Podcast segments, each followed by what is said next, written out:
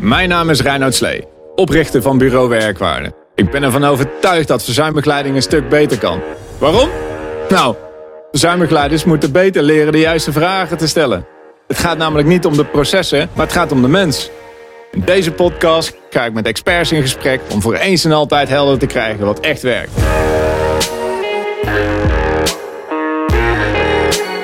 Dit is de Werkwaarde Podcast. Beste luisteraars, uh, welkom weer bij een uh, nieuwe Werkwaarde podcast. Deze keer weer een speciale gast. Uh, Isabelle Brugkamp van ICARA is vandaag de gast. En vandaag gaan wij het hebben over het medicaliseren van verzuim en expertiseonderzoek. Um, we pakken daar ook heel even het eigen regiemodel bij, want dat gaat in de praktijk niet altijd goed. En het eigen regie wordt ook nog door veel werkgevers zelf gebruikt. Nou, voordat, welkom Isabelle. Dankjewel. Voordat we in de diepte springen, zou je jezelf heel even willen voorstellen? Ja, ik uh, ben Isabel Bruggenkamp en directeur van ICARA. En wij zijn uh, medisch expertisebedrijf.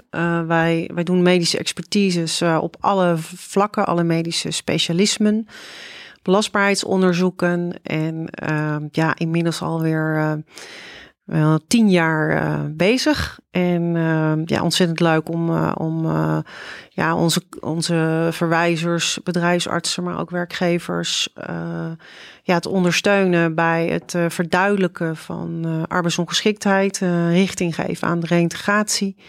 En uh, ja, nog leuker is dat wij uh, recent uh, zusterorganisatie uh, zijn gestart, Psycara, om hele korte interventies door psychologen te bieden aan mensen die zijn vastgelopen. En ja, ontzettend leuke uitdaging in, in het werkveld. Ja, dat is wel tof. En um, hoe lang doe je dit al? Hoe lang zit je al in het werkveld? Ja, het werkveld, um, nou, nou, nog niet het 25 jaar jubileum, maar wel bijna wel. Ja, ja, best wel heel erg lang. Ja. Ja. Is, is het jouw eerste uh, baan, zeg maar? Of, of heb je hiervoor nog. Nee, ja, eh, ondernemen, ondernemen zit wel in mijn bloed. Uh, en uh, dat doe ik inmiddels nu 15 jaar. En daarvoor ehm, ja, heb ik gewerkt in verzuim, um, arboverpleegkundige geweest en mm. arbeidsdeskundige. En uh, ja, nu inmiddels 15 jaar ondernemer. Ja, dus verschillende rollen, maar allemaal rond het thema verzuim. Allemaal rond het thema verzuim. Ja. En waarom is dat zo'n gaaf thema? Ja, daar ligt uh, mijn passie. Dus uh, ik zie het niet als werk, ik zie het als hobby. Mm. Het is ontzettend leuk om, ja, dat, dat, dat analyseren, dat is wel helemaal mijn ding. Dus ja, hoe komt het nou dat iets gekomen is tot? Hè? Dat vind ik ontzettend leuk.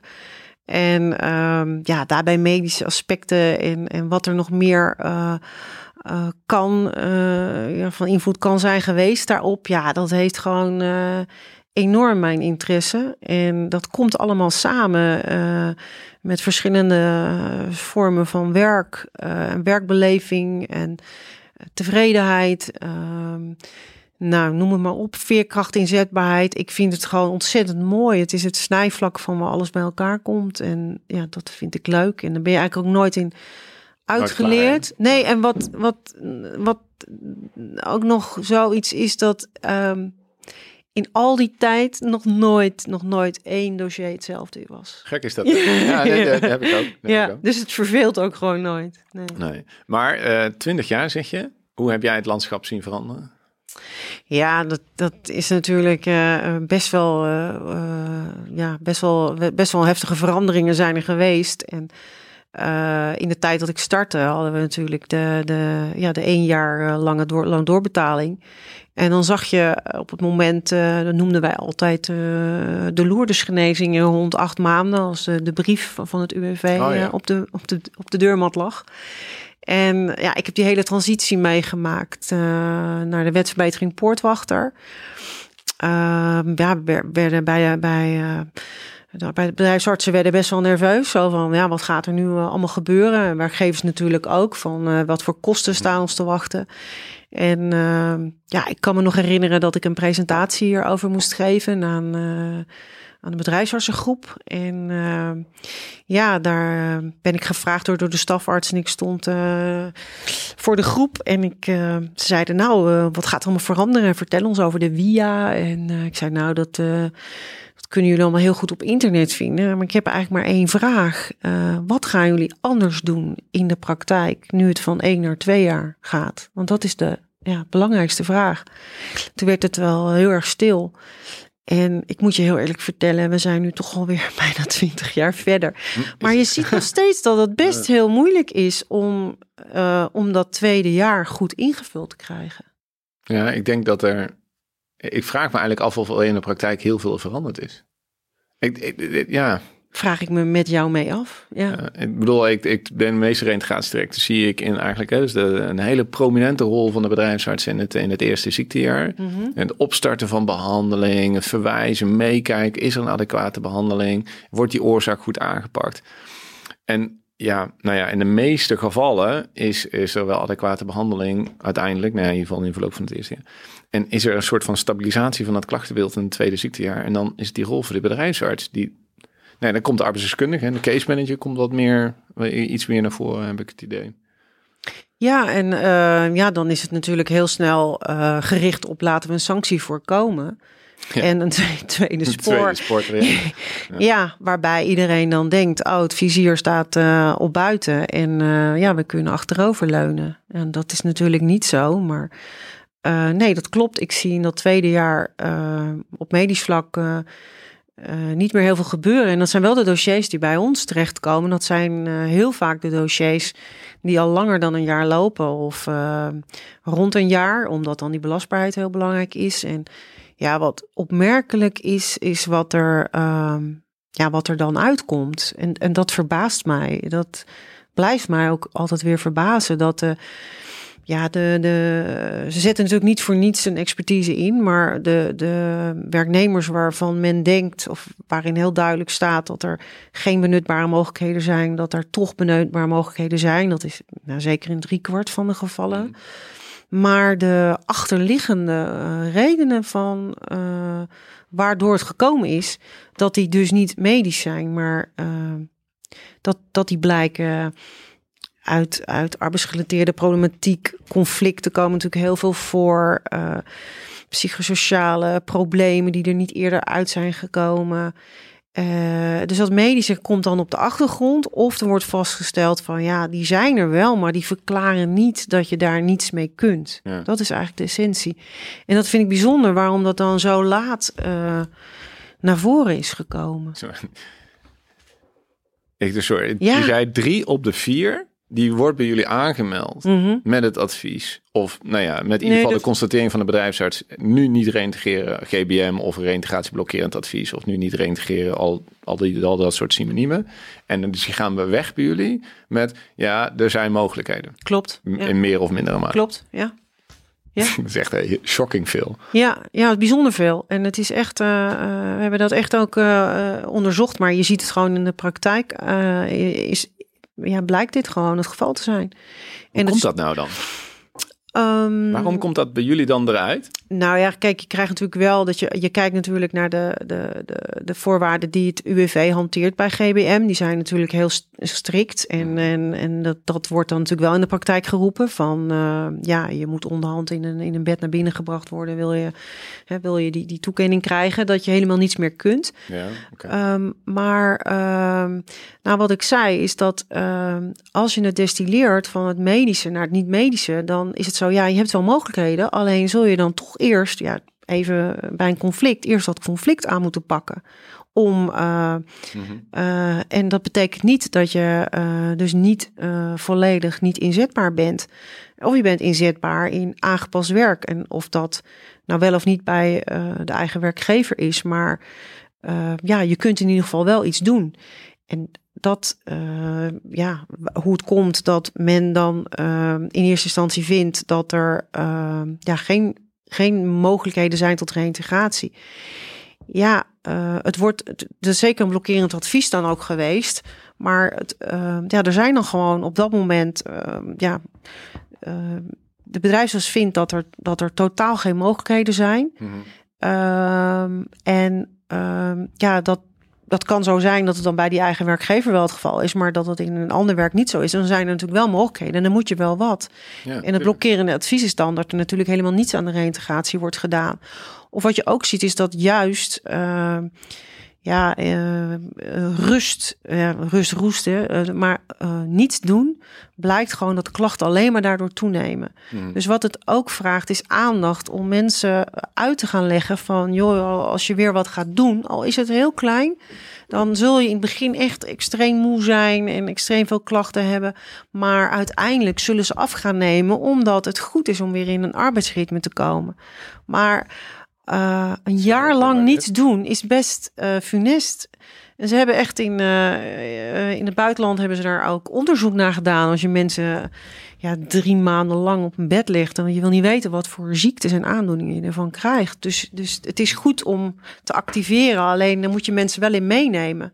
Mensen hebben ook een soort ja, het hangt natuurlijk helemaal van de soort klachten af. Hè? Want nu generaliseer ik heel erg. Ja, maar, dat maar, maar, maar een, een, een, uh, mensen krijgen bewegingsangst. Dus je gaat vermijden. Dus je krijgt andere pijnklachten omdat je vermijdt. Of je krijgt omdat je niet beweegt, krijg je uh, spierverlies. Waardoor je ook niets meer kunt.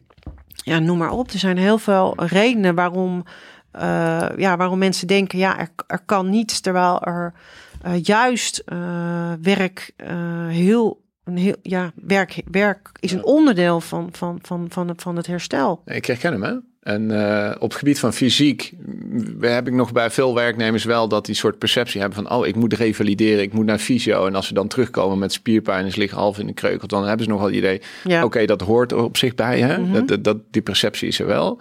Bij psychosociale arbeidsklachten mm -hmm. kom ik dat echt zelden tegen. Ik heb heel veel werknemers die ik spreek, die verwachten een comfortabel traject. Mm -hmm. Ja, en als ik ze dan die vergelijking trek van, goh, stel je nou eens voor dat je naar een fysio was geweest en je gaat trainen, verwacht je dan een soort van prikkel of dat je daar dan, dan snappen ze dat. Ja. En op het moment dat ik zeg, oké, okay, je hebt nu een jaar niet gewerkt, je ja. gaat nu voor het eerst weer werken. Is het gek dat je nu daar, weet je, dat je dat merkt aan je, Ja. En nou, dan, dan, ja, ik vind dat dan bijzonder, want dan zijn mensen al een jaar aan het reintegreren en dan ben ik de eerste die dat vertelt. Ja, ja, daar vind ik, ja, daar heb je helemaal gelijk in. Uh, ik denk ook juist dat door in de praktijk uh, het te ervaren, je weer tegen dingen aanloopt die je dan ook weer, uh, waar, waar je weer van kunt leren en wat je weer in uh, kan, kunt bespreken. Ja, met je behandelaar. Met je behandelaar, inderdaad. Ja. Dus het is maar ehm, ja, zelden dat je ja, niets kan naast je traject. al is dat een paar keer in de week zelfs, dan zou je daarnaast gewoon ja. toch nog kunnen werken. Ja, dat, dat, dus zo, zo zitten de richtlijnen ook in elkaar. Ja. Maar je ziet natuurlijk ook wel waar je dan weer uh, aan refereert, psychische klachten. We hebben natuurlijk ook wel uh, lange wachtlijsten, problematiek, ja. toenemende gevallen. Alleen, ehm, ja, is het zo dat um, we zien natuurlijk ook dat de, oor, de echte oorzaak daarachter op andere vlakken ligt. En dat wordt natuurlijk ook heel veel onderkend. Dat uh, functioneringsproblemen, mensen hmm. die overvraagd worden, die heel veel stress in hun werk hebben, uh, privé uh, problemen hebben.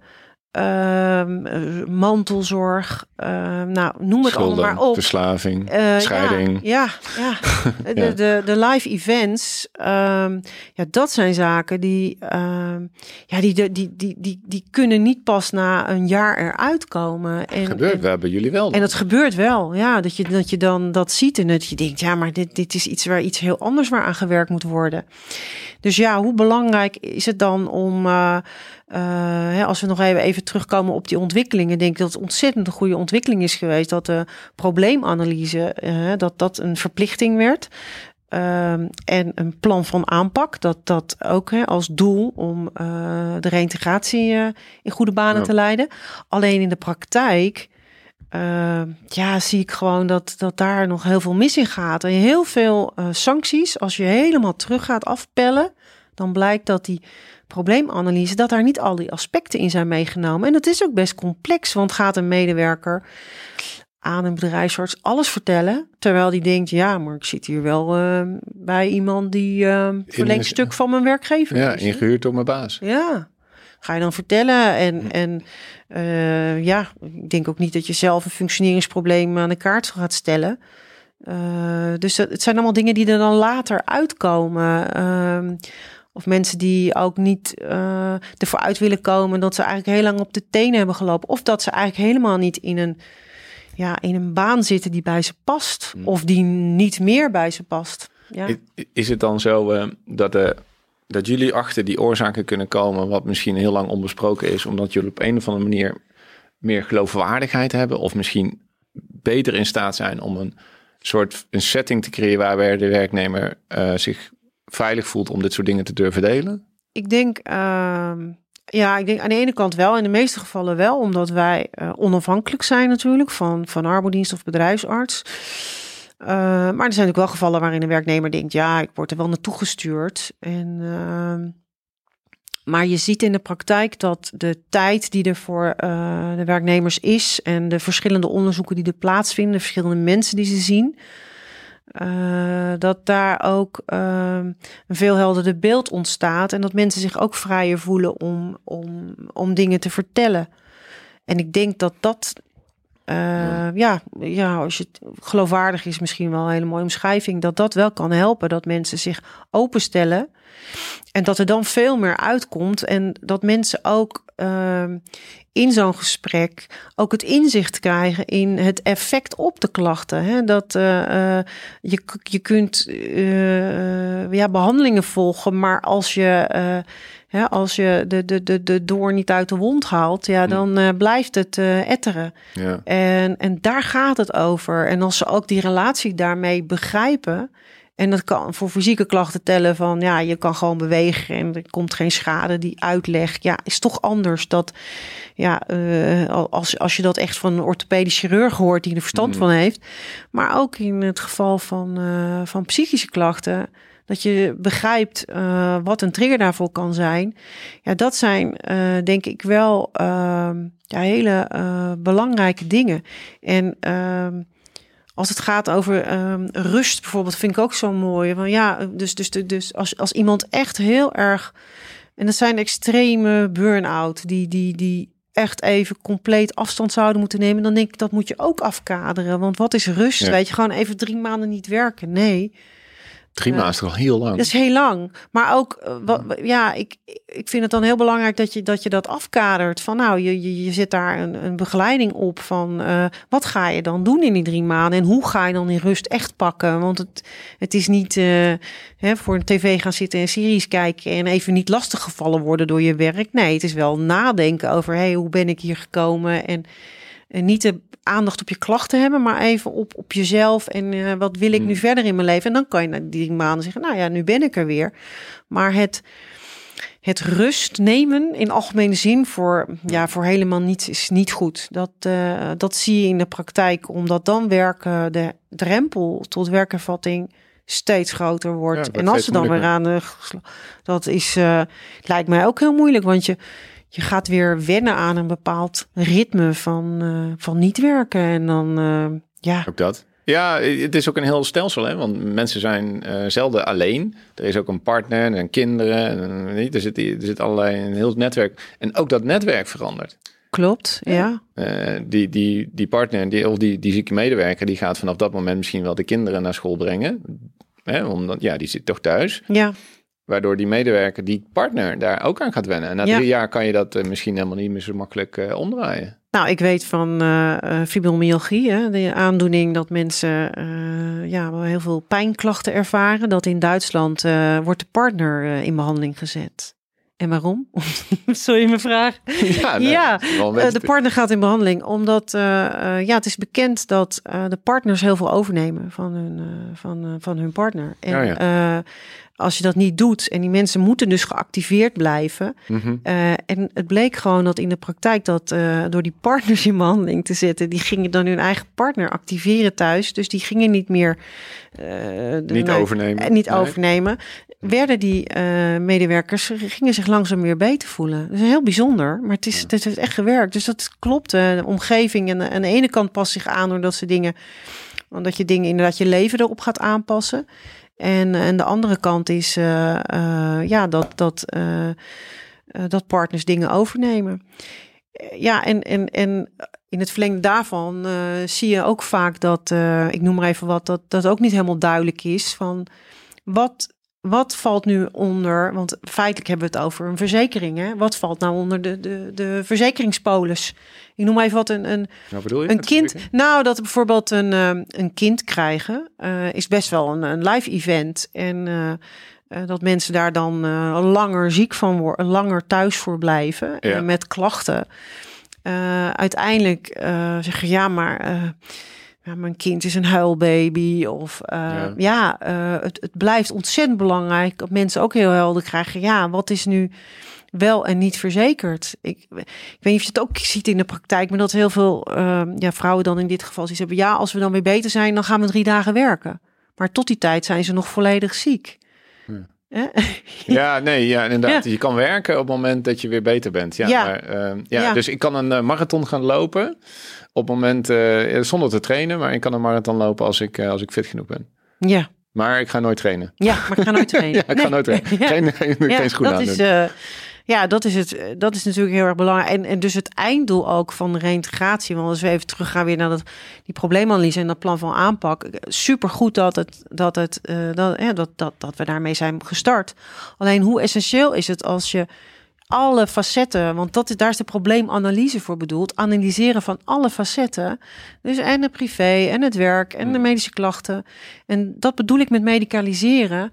Eh, medicaliseren is ontzettend belangrijk om daarna te kunnen demedicaliseren. Maar als eh, mensen alles onder hun klachten, waar in eerste instantie melden zich ziek met klachten. Hè, je meldt je niet ziek van, eh, ja, mijn planten hangen er slecht bij vandaag. Nee, je meldt je ziek omdat je hebt klachten. Hoofdpijn, Ja, eh, whatever. Ja. whatever. Dus je meldt je ziek met klachten. Dus de nadruk ligt op die klachten. Heel eh, eenvoudig. En eh leidinggevende belt, nou ja, ik voel me echt heel niet goed. En nou ja, uiteindelijk begint het hele circus. Mhm. Zal heel erg gericht zijn op de klachten.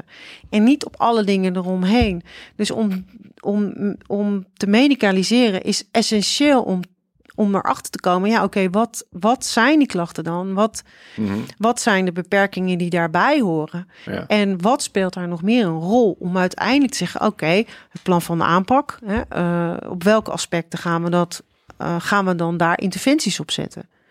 En om dan uiteindelijk het einddoel van die reintegratie te bepalen. En dan zul je zien dat natuurlijk heel veel mensen, ja, eigenlijk dus bijvoorbeeld minder willen werken in de toekomst, of een andere functie ambiëren, of een andere werkgever ambiëren, of lichter werk, omdat ze al heel lang in fysiek zwaar werk. Het is, ja, het, het is het mooie van het vak. Hè. Het is zo complex.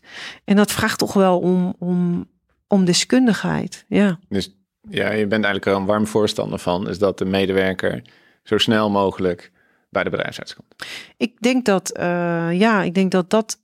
Eh, eh, dat de probleemanalyse best nog wel heel erg laat is, zes weken. Dat je dat Mhm. verder nog naar voren Ja. kan halen. Dat het ontzettend belangrijk is dat eerst medisch heel goed gekeken wordt. Ja, En dat daarna een richting gegeven kan worden van hey, dit speelt nog meer een rol. En daar moeten bepaalde interventies op zijn. En eh, als je kijkt naar regie, dat een, een hè, opgeleide case manager daarna de regie kan, kan behouden. Mhm. Maar dat het wel essentieel is dat daar medisch wel duidelijkheid is. ja voordat we daar verder in duiken. Hè, ehm, er zijn ook werkgevers die dit model, of dit, dit eigenlijk, die dit helemaal anders doen. Hè? Dus Ja. juist de bedrijfsarts heel erg op afstand te houden. Ja. Eh, het eigen regiemodel. Mhm. Ehm, wat zie je dan daar gebeuren? Nou, wat je daar natuurlijk ziet gebeuren is dat, eh, eh, eh, ja, dat er dan door ja, zeg maar niet opgeleide mensen wordt besloten wanneer er een bedrijfsarts ingeschakeld moet worden. En wat je dan in de praktijk ziet, is dat er ernstige dingen misgaan. En niet altijd, hè, maar die zie, wij zien natuurlijk ja, alleen ja. maar wat misgaat. Ja. Dus dat er ernstige aandoeningen gemist worden. Omdat, ehm, wij zitten natuurlijk in, in, in onze reguliere gezondheidszorg met, eh, wat ik al zei, eh, lange wachtlijsten, eh, praktijkondersteuners die begeleiding doen. Ehm, wat, wat soms niet klopt met waar iemand echt behoefte aan heeft. En ja, als jij een, een, een werkgever de eigen regie, dan ga je heel erg op de, op de andere factoren zitten die meespelen en mensen aan het werk proberen te krijgen, terwijl je echt niet goed weet waar je, wa- waar je in zit, waar je mee te maken hebt. Ja, nou, dat is en- niet het hele verhaal. Althans, niet helemaal mijn perceptie. Want wat ik eigenlijk merk, is in de eigen regie, dus dat heel veel leidinggevenden, en case managers gewoon over de medische, uh, over gaan praten over pillen en behandelingen en ingrepen. Terwijl ja, dat absoluut niet de bedoeling is. Maar dat, dat, weet je, dat is, er zit zo in... Grijs gebied. Nou, het zit ook in de aard van het beestje of zo. Om gewoon te willen weten wat de reden is dat iemand zich uh, claimt ziek te zijn.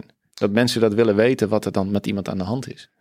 Ja, ik denk, dat, nou, ik denk dat werknemers dat ook heel snel zelf zullen zeggen als ze zich ziek melden van uh, nee, maar ik heb, nou, er zijn natuurlijk ook heel veel mensen die een hele goede relatie hebben met hun uh, leidinggevende die dit gewoon vertellen. Mm -hmm. Wat, ja, waarmee ze zich ziek melden en uh, dat ze bij de fysio of bij de psycholoog zijn, dat zijn geen, dat zijn geen geheime berichten meer of zo. Ja, dat klopt. Er wordt natuurlijk heel veel uh, en, en ja, ik bedoel, een, case manager mag natuurlijk en niet, niet interpreteren. Uh, maar ja, hoe moeilijk is dat natuurlijk in de praktijk dat je dat doet? En waar, waar het mij over gaat, is gewoon dat, uh, dat, dat, de, dat, de, dat de bijkomende factoren, dat die zo essentieel zijn. En dat de relatie daartussen, tussen die factoren en klachten, dat die er gewoon is. Ik, ja. ja, ik geloof daar gewoon in dat er een samenwerking uh, zit. En, uh, en hebben we nog over leefstijl, eh, wat daar de invloed van is. Dus dat je heel veel kan met, met adequate behandeling en uh, met, met bewustwording. En dat dat niet een, ja, dat, dat kan een leidinggevende niet voor elkaar krijgen. Dat is echt een vak. Dat is een vak. ja, ja nee, maar ik bedoel, jij doet het 20 jaar, ik zit nu 13 ergens. En uh, nog steeds, elke dag word ik een stukje beter. Ja. Gewoon motivational interviewen, hoe je medewerker kan helpen om zelf regie te nemen. Dat ik ja. niet elke week achter zijn vodden aan moet zitten, maar dat hij mij gaat bellen. Ja. Van joh, Reinhard, ik wil wat. Ik, ja. voor, ik, heb, ik heb iets gezien over zo'n stoel. Uh, zou dat niet wat voor mij kunnen zijn? Ja. Dat, dat iemand zelf mij gaat bevragen. Ja. Uh, dat, um, en niet in een slachtofferrol komt zitten, afwachtend. Ja, ja ik, wat dat betreft is dat verzuimbegeleiding case management echt een vak. Het is een vak en ik denk dat, uh, dat, dat de rol van een werkgever groot is, omdat die weet natuurlijk wel heel veel als goed is over, over het functioneren en over het werk en over de werkomgeving. Maar ook niet altijd. Hè. Er gebeuren natuurlijk ook dingen die, ja, die niet helemaal aan de oppervlakte liggen. Maar goed, in de meeste gevallen. En dat is, dat is weer essentieel, vind ik, voor de bedrijfsarts. Maar waar we een beetje de fout mee ingegaan zijn de laatste jaren, denk ik dat.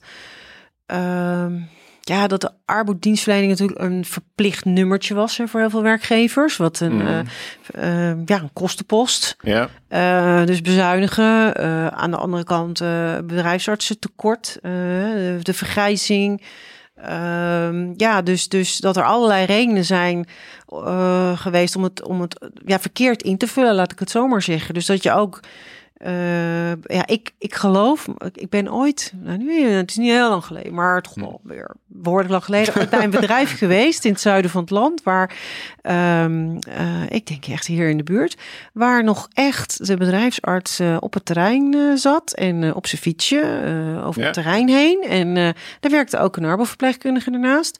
En uh, die kende gewoon als pappenheimers. En die wist gewoon hè, ook heel goed contact met de werkgever. En ik vond uh, en dat is het oude model, hè? Hoe, dat, ja. hoe dat echt, dat, dat de bedrijfsarts dus ook echt weet uh, wie er werken, wat ze doen. En dat is geworden tot, ja, niet overal, maar natuurlijk tot een soort ja, verzuimfabrieken waarin je productie moet draaien. En heel snel werknemers moeten zien, niet meer weten uh, precies waar ze werken, waar de tijd beperkt is. Ja. Uh, en, en ik denk dat dat in in verzuim, communicatie, uitleg, uh, vertrouwen, uh, ja. kennis. Dat, dat zijn allemaal componenten die, uh, die aandacht. echt. Ja, ja. ja, aandacht helpt. Hè? Ik bedoel, iedereen zegt het, iedereen weet het. Maar in de praktijk, als het puntje bij paaltje komt, wordt de arbeidsdienst met dus die ja, ik bedoel, aandacht is ook tijd, hè?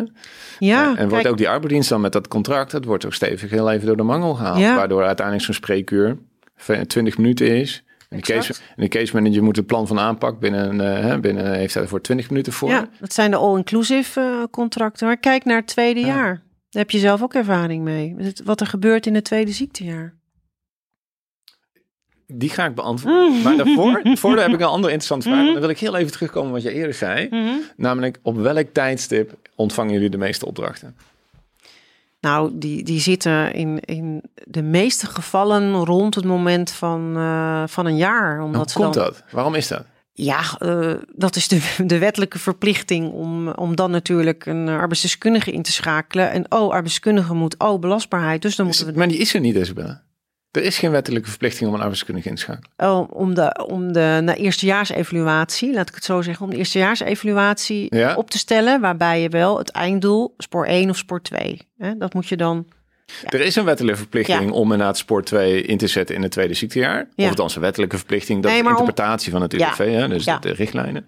Maar we moeten wel de eerstejaarsevaluatie uitvoeren. En daarin moet er duidelijkheid komen. En daarin vinden we wel dat een arbeidsdeskundige dus de mogelijkheden in spoor 1 en spoor 2 moet onderzoeken. Hè, laat ik het dan zo zeggen. Dus dat is het moment waarop de belastbaarheid in kaart gebracht moet worden.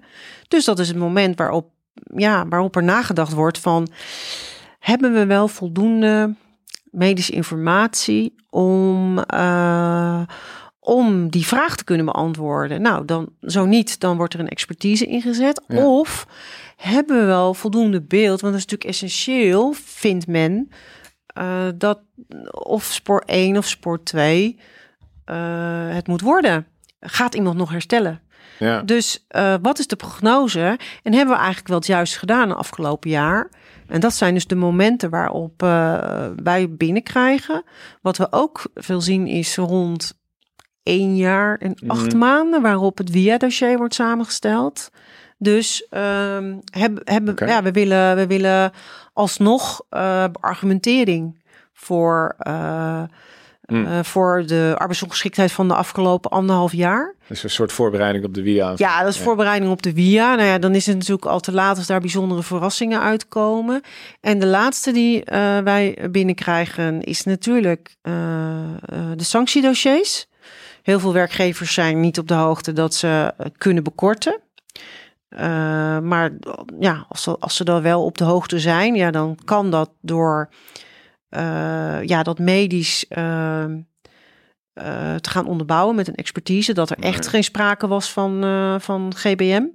En de verzekeringsarts, dat zijn de meeste sancties. Dat er natuurlijk wel mogelijkheden waren. Maar ja, op het moment dat er bij ons ook uitkomt dat er mogelijkheden zijn, ja, dan kun je alsnog natuurlijk al je reintegratie gaan inzetten. En dan ben je nog een jaar verder. Ja. Ja, um, wat wij doen, is dat we eigenlijk, ik bedoel, ik, ik leen me er niet meer zo graag voor om alleen zeg maar opdracht te hebben. Wil je heel even Sport 2 initiëren, zeg maar. Mm. Dat is arbeidskundig onderzoek, vind ik daar eigenlijk niet zo spannend meer tegenwoordig.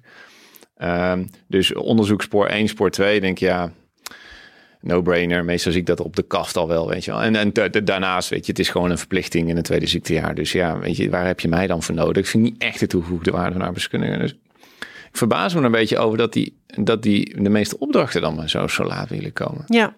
Ik, ik vind het namelijk fijn en denk dat is mijn expertise om met de werkgever mee te kijken. Wat kan nog? Hoe kan je het werk passend maken? Mhm. Moeten we misschien iets anders gaan doen? Mhm. Maar het gaat over werk. Echt werk. Niet, niet een dossiertje opbouwen. Het gaat over werk. Ja. En um, een beetje proforma dossiers uh, vullen, dat is. Uh, Nee, dat, nou. dat is niet. Nee, dat is niet. Uh, ik, ik, ik denk zelf, uh, mijn persoonlijke mening is dat uh, een heel mooi moment rond de zes maanden is, omdat mensen dan ja, al. vind ik ook. Ja, zelf gestart zijn met een, een behandeling en dat je ook ziet heeft het effect. En op het moment dat dat geen effect heeft, ja, dan krijg je een beetje de, de uh, self-fulfilling prophecy, dat, dat, dat, dat, dat na een half jaar, na een jaar wordt het niet veel beter dan anderhalf jaar. Dus dan kun je beter na zes maanden, kun je nog ja. ontzettend goed sturen, kun je de werkgever goed adviseren. En ja, wat je zegt, kun je nog aanpassingen doen. Er is zoveel mogelijk op het moment dat je dat eerder inzet. Ja, ja het, ik vind ik, ik ik adviseer mijn klanten altijd arbeidskundig onderzoek voor het eerste ziektejaar. Of ja. is, een instrument van het eerste ziektejaar. Dus ja. namelijk arbeidskundig hoef je niet in te zetten om een tweede sporttraject te starten. Heb je arbeidskundig echt niet voor nodig. Nee. Ik bedoel, het is gewoon een belletje aan de reintegratieadviseur. En als hij goed in FML kan lezen, moet hij gewoon dat kunnen. Ook zonder arbeidskundig onderzoek. is niet heel gebruikelijk overigens in de branche hoor. Dus goed, dus, uh, laat je comments achter in de... Ja. um, maar ja, volgens mij is dat niet de kernexpertise van arbeidskundigen. Nee. Volgens mij als je rond tussen de zes, zes, ja, een zes, zeven, zes en acht maanden of zo. Ja. Als daar een, echt een dijk van een FML of een IZP komt, dan arbeidskundig onderzoek. Ja. Dan volgens mij, dan, weet je, dan ligt het arbeidskundig rapport al. Iedereen ligt in lijn. Dan is het eerstejaars evaluatie is gewoon nog een, een, een, een, een, je moet zeggen, een hamerstuk. Ja, ja klopt. Ja, mee eens. Ik kan me daarin vinden. Ik denk dat, dat dat het mooiste moment is om een arbeidsdeskundige en dat je ook als arbeidsdeskundige ja, het meeste uit je werk kunt halen op dat moment. Want dan zijn er dingen die als arbeidsdeskundige kijk je weer heel anders ernaar. En zie je uh, dingen die er door anderen weer niet gezien zijn. En kun je mensen mm. ook meenemen. Uh, ik zie uh, ook een toegevoegde waarde als arbeidsdeskundige bij het adviseren over de opbouw. Want daar, daar zie ik ook gewoon. Ja, ja zo, zo waar dat je dat zegt. Ik denk dat heel veel case managers daar misschien het ik, het zou denk ik heel mooi zijn als het stukje van wat, wat ligt bij de arbeidsdeskundige, van hoe mhm. kan je werk passend maken. Bijvoorbeeld, uh, nou laten we zeggen, we hebben hier uh, twee, uh, we, hebben, we hebben twee kopjes, die worden normaal gesproken in één blister verkocht. Mhm. Die zijn, laten we zeggen, dat die tezamen 800 gram zijn. Nou, dat is misschien net te veel voor de medewerker. Mhm. Dat je zegt van, hé, hey, als we die dus uit elkaar halen, dan hebben we twee keer 400 gram. Dat wil zeggen dat je de aantal herhalingen per uur, dat je die verdubbelt, maar dat je het gewicht halveert. Dat je dus allerlei knoppen hebt waar je aan kan draaien. Ja. En dat inzicht van hoe kan je je werk veranderen. Je hoeft het niet lichter of zwaarder te maken, maar anders. Dus een soort, uh, ja, wij, wij, noemen dat altijd mate omvang duren. Dus hoe kan je gewicht en frequentie, want dat zijn communicerende vaten. Hoe kan je dat veranderen waardoor dat werk in één keer wel passend kan worden? Ja. Als, als, als dat op een of andere manier in een soort light versie als het ware. Mhm. Ik zie dat plan van aanpak eigenlijk als een beetje een light versie van arbeidskundig onderzoek. Als je dat in dat werk in een opbouwschema kan krijgen, ja. dat is goud. Maar ja, dan, dan is het eerlijk is eerlijk. Dan ben je met zo'n plan van aanpak, ben je misschien wel een uur bezig. Misschien nog wel meer. Ja, misschien nog wel meer. Ja. Ja, nou, daar, daar moet je gewoon tijd en aandacht uh, voor nemen. En ik denk ook dat... Uh, voorlichting uh, ook, ook ontzettend belangrijk is. Dat, dat, dat werknemers ook moeten weten hoe komt het er financieel uit te zien. Mm, Wat zijn hun rechten en plichten? ook ontzettend belangrijk en toch wel ook een, een, een drive zijn om,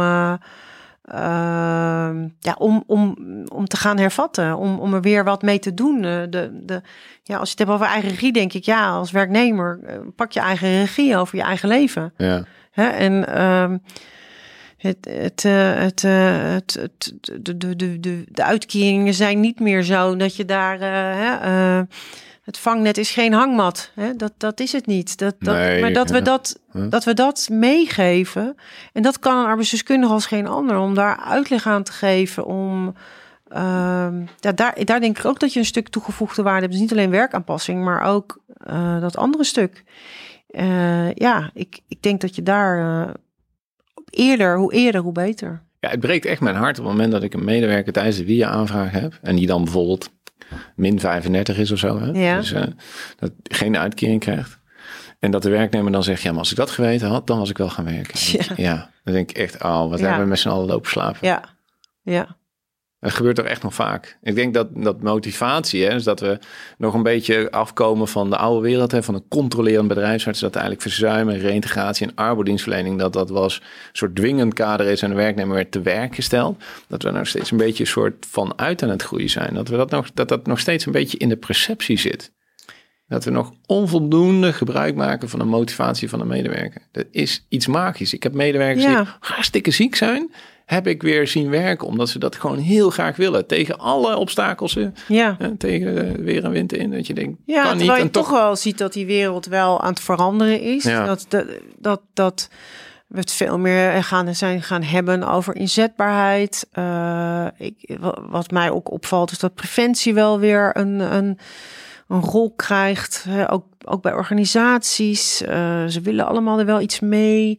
Maar het blijft uiteindelijk de, de, de, de bottom line zijn. Ja, we hebben de arbeidsongeschikte medewerkers. En, uh, en, en, en dat blijft in al die jaren dat ik in ieder geval in het vak zit. Ieder dossier uh, heeft weer zijn eigen uitdagingen. Hmm. En um, als je op de een of andere manier er in zit, helemaal ingedoken zit, dan zie je gewoon de dingen ook op een gegeven moment niet meer. Dus, dus wij ja. wel makkelijk praten. Want wij kijken, wij kijken op afstand. En dat maakt ook uh, uh, de inzet van een expertise uh, essentieel. Of de inzet van een arbeidsdeskundige. Of de inzet van om een extern iemand Het is zo goed. Ja, ja. want dan kijk je met een helikopterview van waar zijn we mee bezig geweest terwijl je als mensen erin zitten.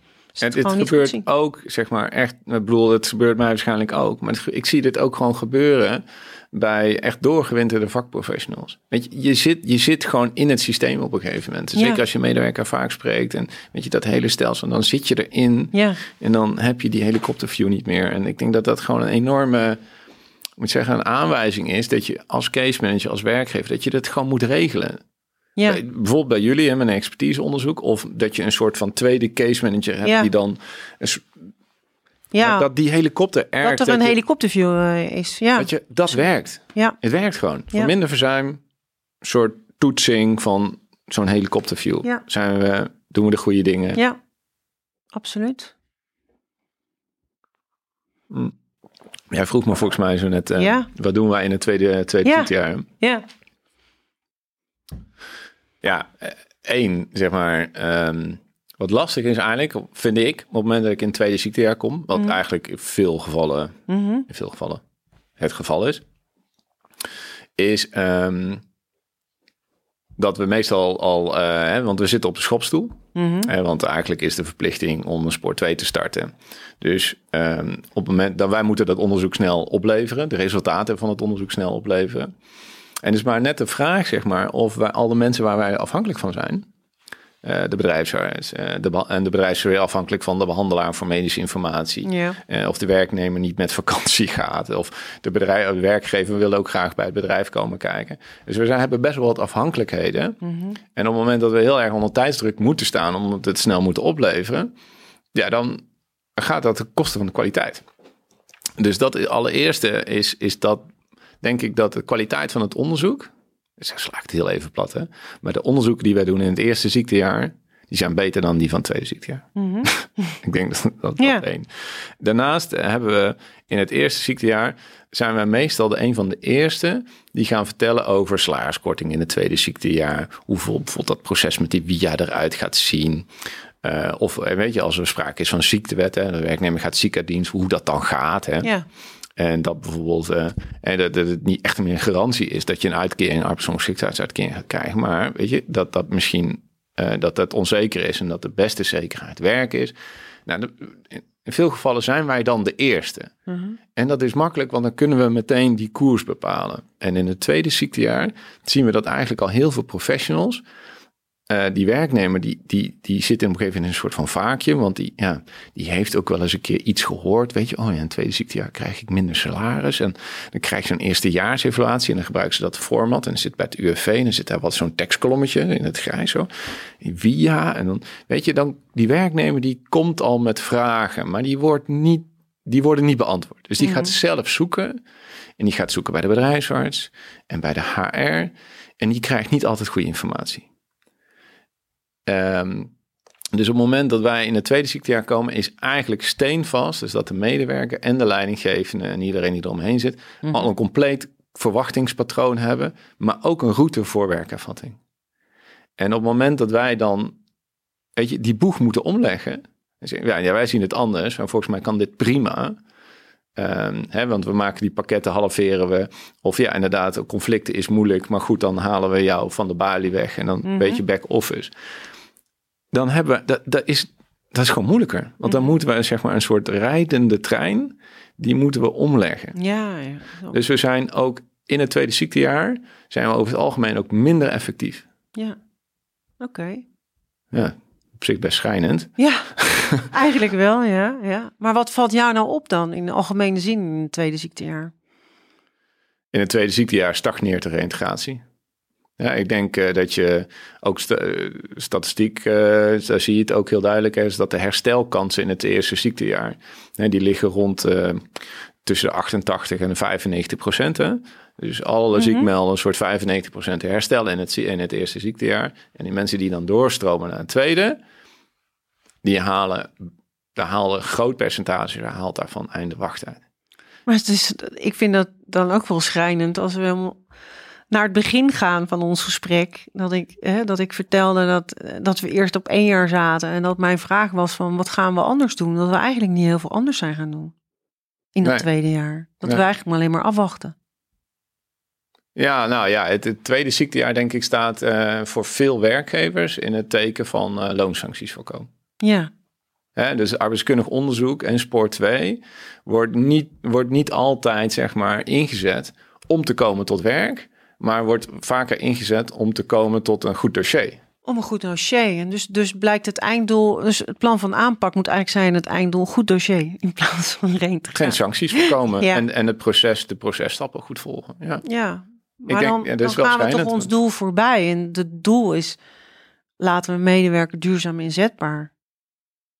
Ja, kijk, weet je, wat dat betreft zou ik best wel eens een keertje, zeg maar, het helemaal om willen gooien. Mhm. Want het, de, de startpositie is ook heel moeilijk. Mm als we bijvoorbeeld gaan kijken naar, nou, ik werk, wij werken veel voor grootzakelijk, verzekeraars, semi-overheid, overheid, publieke sector. Nou, en dan zien we dat uh, in Nederland hebben we ongeveer iets van 30% van het verzuim is ongeveer psychosociaal, mm met werkgerelateerde componenten, uh, werkdruk, stress, burn-out, dat soort dingen. Um, landelijk gezien is het aantal verzuimdagen loopt nog verder op. Hè? Als we het over werkgerelateerd verzuim hebben, nou, dan zitten we bijna aan de helft mm van het aantal verzuimdagen. Ik denk in veel gevallen is uh, het doel van de reïntegratie, dat, dat bedoel, pak het formulier erbij, het eerste wat staat, eigen werk. Mm Terwijl het natuurlijk in veel gevallen gek is om iemand terug te brengen naar de situatie waar je niet ziek is geworden. Dus er zou fundamenteel zou er iets moeten veranderen.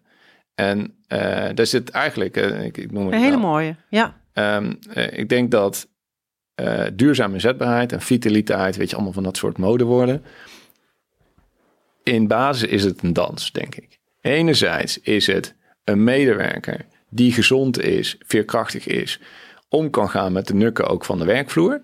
dus uh, dan hebben we het over uh, motivational, dus de motivatie. En dan hebben we het ook over coping. Hoe kan je omgaan met een vervelende situatie? Want dat kunnen we niet uitsluiten, dus dat hoort er nu eenmaal bij. En anderzijds is het een werkgever die bijvoorbeeld zorgt voor een veilig werkklimaat. En als die twee samengaan, dus die werkgever zorgt ervoor, is dat de arbeidsbelasting dat die goed is, maar dat hij ook de goede mensen in uh, binnenhaalt en dat de mensen die niet passen op de werkfunctie, dat hij die begeleidt naar waar het wel beter gaat of misschien afscheid ervan neemt. En tegelijkertijd als die werknemer investeert in coping, dus beter omgaan mm met vervelende Als die twee samenwerken, mhm. dan, dan beweegt het. Ja. Dan krijg je een dans. En is een wisselwerking. En alleen maar soort. Hè, dus de organisatie staat vast. We hebben een, alsof zakelijke dienstverlening een productieland, eh, een, een lopende band is. Dat is natuurlijk niet. Niet organisatorisch veranderen. Alleen een medewerker in een burn-out, verzuimtraject, psychosociale klachten, arbeidsconflicten, loopbaanproblematiek. En alleen van de medewerker verwachten. Jij moet anders kijken naar de situatie. Jij moet anders omgaan met het werk. Zonder het werk aan te passen. Ja, dat, dat duurt gewoon langer. Ja. Het is gewoon eigenlijk heel gek om mensen te begeleiden naar iets waar ze ziek van zijn. Waar ze ziek van zijn geworden. Dus we krijgen eigenlijk een. een het plan van aanpak moet als doel hebben een gewoon een, een, een, een optimale veerkracht en gezondheid. En dan komt dat werk vanzelf wel. De, de, ja. Nou ja, niet meer het eigen werk op ander werk, ja? Het, ik zou het scherper zetten. Het doel van de reintegratie zou moeten zijn om anders te gaan werken dan je tot dusver hebt gedaan. Dan je tot dusver hebt gedaan, ja. Dus het doel moet nooit meer zijn eigen werk. Weet je, op dit moment is uh, loopbaanproblematiek, wat mhm. eigenlijk in veel gevallen onderliggend is bij verzuimtrajecten. Loopbaan misfit of weet je, ja. niet met je collega's overwerken of niet lekker in het team zitten. Daar kunnen we nu helemaal niks mee. Nee. nee. Wet, wettelijk gezien, op het moment dat we namelijk aan de slag gaan met een loopbaanvraagstuk binnen het verzuim, gaat dat namelijk, en dat komt in het tweede ziektejaar, en dan, dan komt er een sanctie. Het, het loopt helemaal vast. Klopt. Daarom kunnen we nu eigenlijk, door, de, door deze wetgeving, de kunnen we eigenlijk heel weinig met loopbaanproblematiek in verzuim. Ja. En op het moment dat we, nu, dat we dat los zouden laten, en dat de eerste doelstelling van reïntegratie eigen werk is. Dat we, dat we meteen van de tafel af kunnen vegen. Nee, de eerste doelstelling van de reïntegratie is werk. En of dat nou het eigen werk is. Ja. Dan zouden we dan loopbaanproblematiek ook in het verzuim kunnen gaan behandelen. Maar op dit moment lukt dat eigenlijk niet. We proberen het wel en die gaan vaak fout. Ja. En hoe kijk je dan naar die, de begeleiding daarop? Want waar we het natuurlijk over hadden was het medicaliseren, omdat je eigenlijk zegt van eh, er is heel veel, ze zijn feitelijk een groot gedeelte wat ik ook uh, bevestigen kan, is ziek geworden door het werk mm of door de werkomstandigheden uh, of uh, ja, leeftijdsfase, waardoor het niet meer fit. Dat, dat, hoe is dan jouw visie ook om het om, om of zou je dat heel anders dan als je het, als je het helemaal weer opnieuw mocht tekenen? Zou je het dan hoe zie jij dan de rol van een werkgever en een case manager en een bedrijfsarts? Ja, ik heb hier ook een podcast uh, met, uh, met Herman Schrijver en Marion Nikkels uh, over gehad. Mm -hmm. En um, ik, wat, ik, wat ik denk dat gewoon heel erg... Maar ik, nou, laten we eerst even met een voorbeeld mm -hmm. beginnen. Ik had een medewerker en die werkte in een frietkot, weet je, zo'n snackbar. Zo'n mobiele, weet je, zo'n ding wat langs de kant. Nou, dat qua vierkante meter op vloeroppervlakte, dat heel klein. En die had echt een laaiend arbeidsconflict met die werkgever. Daar, daaronder was psychosociaal was er van alles met aan de hand. Dus het was niet alleen dat conflict, ze was daarnaast ook nog heel erg kwetsbaar. Dus dat werkte enorm op elkaar in. Um, de enige manier, zeg maar, de doelstelling was eigen werk. Dat arbeidsconflict moest worden opgelost. Zij moest en zal terug naar dat eigen werk. Want op het moment dat zij zou zeggen, ja, dat arbeidsconflict is niet op te lossen. We hebben daar een mediator opgezet, twee zelfs, allemaal stuk gelopen. Eigenlijk hadden we toen moeten zeggen, dit gaat hem niet meer worden. Nee. En dat is uiteindelijk ook eruit gekomen. De twee mediators hebben DO gedaan. Het UWV zegt ja, het is niet onoverlosbaar. Maar dan nog steeds moesten wij conform die, die WVP dat hele traject aflopen. Zodat zij na twee jaar naar het UWV kon gaan, min 35 kon worden, geen uitkering kon krijgen. En toen kon ze pas op zoek naar een nieuwe baan. Want je kan als werknemer op het moment dat je ziek wordt van je werk, kan je gewoon geen ontslag nemen. Nee.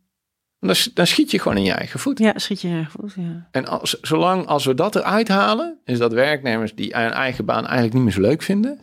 Of uh, een, een, collega niet zo leuk meer vinden. Ja. He, dus niet die harde medische kant, maar echt, weet je... Ja. Als we die medewerkers de kans geven en ook die werkgevers de kans geven dat die medewerker met behoud van uitkering, met behoud van rechten of wat, al dat soort dingen, ja. een andere baan kunnen gaan zoeken dat we wijze van spreken na zes weken of na vijf weken ja. al kunnen starten met Sport 2. Ja. Dan gaat er iets veranderen, denk ik. Ja, maar dan is het blijft dan van belang om gewoon heel snel daar die duidelijkheid. Ja. Uh, dus zal vastgesteld moeten worden dat die klachten dan ook echt vanuit het conflict. Ik weet niet in jouw Ja. casus hoe lang dat geduurd heeft voordat dat naar voren is gekomen. Nou ja, dat was in dit geval een slaande ruzie. Dus was op zich wel redelijk was wel snel. duidelijk dan, toch? Ja, dat was heel. Maar dat is niet altijd het geval. Heel vaak. eh, Ja, ik- Conflict is ook een woord wat ik liever meestal niet gebruik, omdat dat een hele grote lading heeft. Dus er zijn echt collega's die elkaar echt het leven zuur maken, maar op het moment, maar die niet als een arbeidsconflict zouden beschrijven. Mhm. Dus ik, meestal ga ik eh, het hebben over gebruik woorden als eh, verstoring van de arbeidsrelatie. ja. Of, of ik vraag verhoudingen, ja. of ik vraag gewoon van goh, hoe zou je de kwaliteit van, eh, met- van de arbeidsrelatie beschrijven? En dan Ja. komt het er wel uit. Ja, Ja, dat kan echt soms hartstikke lang slijmen. Ik, ver- ik verbaas me helemaal niks dat het pas bijvoorbeeld bij acht, zeven maanden of zo, als het bij jullie komt, dat het er dan uitkomt. Nog, nog langer, na anderhalf jaar kan het eruit komen. Omdat het, eh, het is, het- ja, het, het kan zoveel, eh, je kan er gewoon ontzettend ziek van worden. Ja. En eh, bedrijfsartsen struggelen daar ook mee. Ehm, eh 11 november geven wij ook weer een webinar weer over arbeidsconflicten. Hebben we ook al eerder gedaan, omdat het zo complex is. Omdat mensen daar echt enorme psychische klachten van krijgen. Maar je kan, als je dat niet oplost, ja, komen we weer op jouw stokpaardje uit. Je kan niet terug naar het eigen werk. Het zo, mediation leidt vaak Ja. tot, de, tot de uitgang. En hoe ga je nou als eh, bedrijfsarts om met dat conflict en met die klachten als gevolg van conflict? En, en hoe kun je überhaupt belastbaarheid vaststellen als dat conflict er doorheen zijpelt? Want als dat er niet was, hoe was het dan met die belastbaarheid? Dus het, het, het, het, het is zo belangrijk. Ja, het is zo belangrijk om, eh, om dat vanaf het begin eh, duidelijk te krijgen. Want ja, op een gegeven moment wordt de berg wordt alleen maar hoger. En, Het zo, Het is- ik, ik zie het zo. Kijk, ik- ik- ja, ik bijna bij zeggen, dit zijn die arbeidsconflicten. Dat is een soort mijn voorliefde traject. Op een klinkt een beetje pervers, hè, maar dat, ja, Ehm, ik vind dat niet juist de mooiste traject, omdat ik daar het meeste in kan betekenen. En de, eh, de, do- de dossiers waar ik echt het verschil heb uitgemaakt, dat werkgever, werknemer uit elkaar zijn gegaan. En dat ze elkaar hebben bedankt en zeggen: Oké, nou, dit was, hè, dit was niet de bedoeling, zo zijn we niet samen gaan werken. Maar weet je, gezien omstandigheden, Ja. dankjewel. En eh, ook nog een referentie erbij. Is de doorbraak is altijd werk. ja, En dan maar even op een ander filiaal of eh, vanuit huis. Maar dat twee sporen beleid. Echt, weet je, aan de slag. en tegelijkertijd dat conflict oplossen. Als die twee, het, al die trajecten waarbij de bedrijfsarts elke keer de bedrijfs of die, die reintegratie blokkeert, dan zit die werknemer thuis en die hele dag zit hij met zijn gedachten aan die werkgever en dat die werkgever hem ziek heeft gemaakt en hoewel die wel niet is aangetast en, en wat voor onrecht hem is aangedaan. Het begint als een mug, joh, en tegen die tijd dat, dat ze bij die mediator zitten, is het een olifant. Ja, maar conflict, dat is inderdaad ook misschien wel een verkeerd woord, want het begint, uh, het begint soms al helemaal in het begin. Als een, een, medewerker die is nog nooit ziek geweest en op een gegeven moment valt hij uit en die werkgever denkt, nou, dat is nou, vervelend hè? Mhm. en uh, hij is anders nooit ziek. Weet je, hij wil, ik geef, ik geef hem even rust. Ja. Ja, ja. En uh, die werknemer, die denkt, nou, ik, hoor helemaal niets. Al twee weken helemaal niets gehoord van die werk. En de andere kant zie je ook dat die werkgever hmm. iedere dag gaat bellen. Van, Nou, ik interesseer me voor jou en ik ga. En die werknemer die denkt, ik ben nooit ziek. Ben ik een keer ziek, word ik iedere dag gebeld. De, de druk ligt er. En dat is het begin. daar wordt het zaadje gelegd voor, voor een conflict wat, wat enorm kan oplopen. Dus het begint al helemaal aan het begin. Helemaal aan het begin van hoe uh, hè, dat je al als werkgever gevraagd van ja, goh, je bent ja, weet je, we zullen straks uh, een bedrijf zoals zit niet morgen al, sta je niet op de stoep, maar hoe wil je dat uh, de komende week met je omgaan? Uh, Zo'n simpele vraag. Hele simpele vraag. Enorm belangrijk. Ik zeg, ja. ik zeg wat vind je fijn? Wat vind jij nou fijn? Zal ik je deze week uh, met rust laten? Of vind je het fijn als wij uh, even bellen? Even bellen.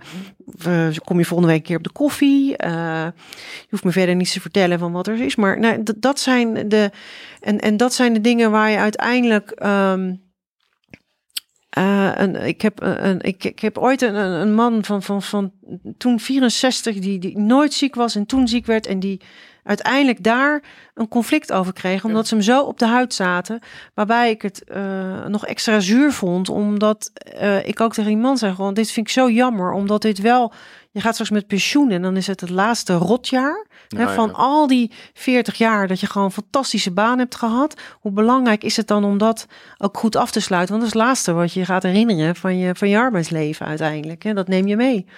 Uh, dus het begint begint bij het, bij het al, alle, alle begin. Daar geloof ik gewoon in, ja. Ik denk dat, maar dit, dit zie ik dus eigenlijk heel vaak gebeuren bij het eigen regie. Eigen omdat leidinggevenden hier niet op getraind zijn om die ziekmelding aan te nemen. Het klinkt zo triviaal een aannemen van een ziekmelding, maar het is zo belangrijk. Ja, het is niet een administratief proces wat, uh, ja, wat de assistent even, de HR-assistent kan wel even de gegevens opnemen. Ja, nee, zo werkt het niet. Nee, dus bij deze jongens, luisteraars, alsjeblieft, ben je leidinggevend in je functie. Iemand, een werknemer, belt je ziek.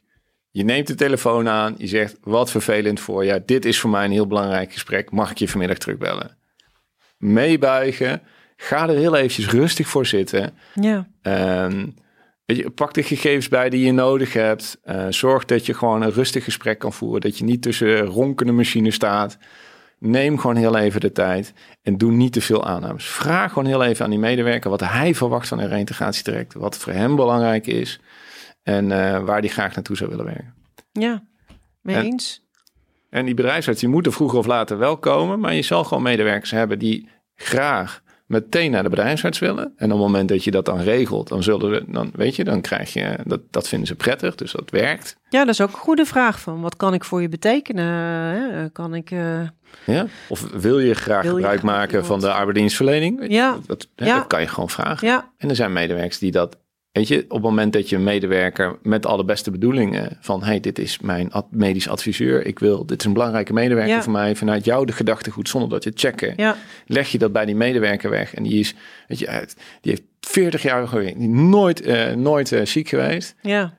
En dus in jouw perceptie is het een gouden kracht en hij is zich ziek, dus je wil de beste zorg regelen. Maar het kan ook zijn dat die medewerker denkt: nu ben ik 40 jaar heb ik voor jou gewerkt. Altijd dag en nacht klaarstaan. Nu meld ik me een keer ziek. En meteen moet ik naar de controlerende bedrijfsarts. Klopt. Dan heb je kan volledig verkeerd uit. heb, je het zaadje voor het conflict heb je al geplant. Beste bedoelingen kan helemaal verkeerd uitpakken. Tja. Wij, um, wij gaan langzaam, uh, langzaam richting het eind. Wat ik denk nog wel heel mooi zou vinden is um, dat we nog de luisteraar en de werkgever nog heel even meenemen in de omstandigheden en ja, uh, om een soort praktisch beeld te schetsen Mhm. van wanneer kunnen ze nou het beste bij jullie terecht? In de meest optimale situatie. Wa- Ja. wanneer, wel, wat is nou het plaatje wanneer de werkgever aan jullie zou moeten denken? Ja, ehm, als, je, als, als er iets stagneert, dus eh, eh, de, eh, je hebt dit in goede handen belegd bij, bij de bedrijfsarts en, en, en, en de case manager, maar de, eh, het, het plan zoals de opbouw eh, gaat niet goed. Eh, de, de prognose komt niet uit zoals gesteld. Of je hebt toch echt het gevoel van er speelt veel meer, je krijgt er de vinger niet achter. En dat kan als werkgever zijn, want ja, wij sturen gewoon de niet-medische rapportage naar werkgevers. Medische informatie gaat natuurlijk altijd naar de bedrijfsarts. Maar dat zijn wel de momenten waarop je denkt, eh, er gaat iets niet goed. En eh, dat kan ook het zijn, de, de, eh, het zaagtandprincipe. Hè? Iemand gaat heel snel, valt dan weer uit. En dat zijn allemaal tekenen van ehm, ja, dat, dat, daar, dat daar meer speelt. Of dat die behandeling wellicht toch niet adequaat was. Of dat je denkt van ja, ik wil duidelijkheid krijgen in wat er echt speelt. En, en Ja. dat, dat het moment, wat we al eerder zeiden, is echt rond, rond die zes maanden. In ieder geval voor die acht maanden. Want dan is die mogelijkheid tot, tot bijsturen er Ja. gewoon nog. En dat, dat is het, het eh, denk ik, het, het allerbelangrijkste moment.